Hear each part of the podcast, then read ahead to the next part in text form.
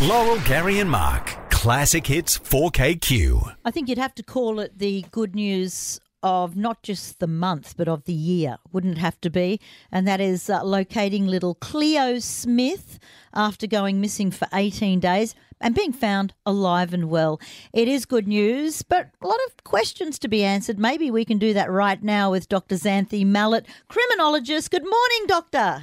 Good morning. Let's just start with uh, something that you've actually said, and you said that uh, finding Cleo alive and well after 18 days is a miracle. Why is it a miracle? You know, this doesn't follow any pattern of child abduction that I've certainly ever seen in my career, and I've looked at a number. So, when a child is abducted by a stranger or very distant acquaintance, and they're usually sadly killed within three hours. You know, this was remarkable news to see that she'd been found alive and physically unharmed. Another thing that you've mentioned is that you believe it's targeted and not a random event. Why is that? Well, it just seems so strange, doesn't it? The situation, she's in a tent with her mother, stepfather, and baby sibling. So for somebody to what randomly come along and open that tent on the off chance that there's a child there ready to abduct seems too extraordinary to believe. So it, it appeared that they had to have at least seen Cleo or knew Cleo was at that campsite. They may have overheard the family talking, saying they were going there.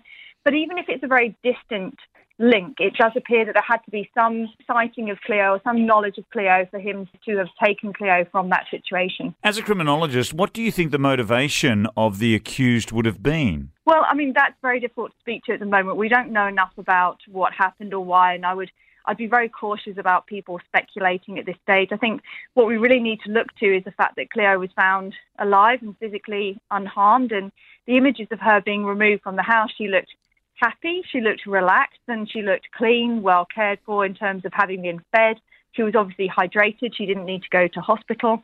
So I think we need to kind of focus on the fact that she doesn't appear to have been physically harmed. We don't know about the psychological issues of the trauma that she may have gone through. We just don't have any information. And I think as, as time goes on and we learn more about what happened in those missing 18 days, uh, we'll understand more about the motive of the abduction. And, Doctor, what about the million dollar reward? It was offered very, very early in the investigation. What do you make of that? Yeah, that was offered very early. We normally see that after years or even decades. It's only the fourth time WA police have ever offered a reward of that nature.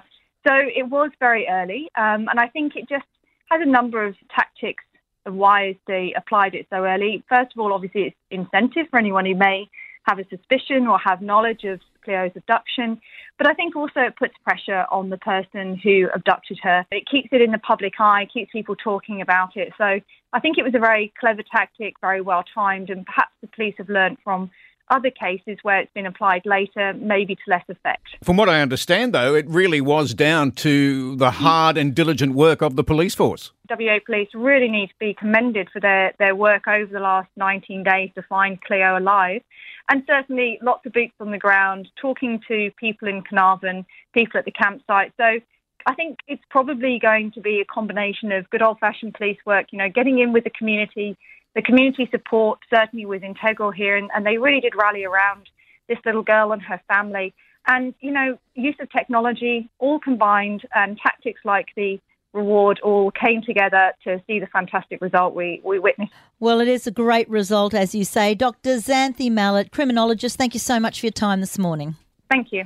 Yeah, quarter past six, and we will continue following this because there are new updates as well all the time in yeah. our news. And as we're finding out too, um, he, uh, the accused, the abductor, w- was a fan of Bratz dolls and collected mm. them all, and uh, has a Facebook. I'm just looking at his Facebook page now, uh, Terry Kelly, and he. It's an interesting situation because I don't know whether there was any sinister things going on. Mm. We, we, we will know more. But he seems to be obsessed with her being another little doll. Yeah.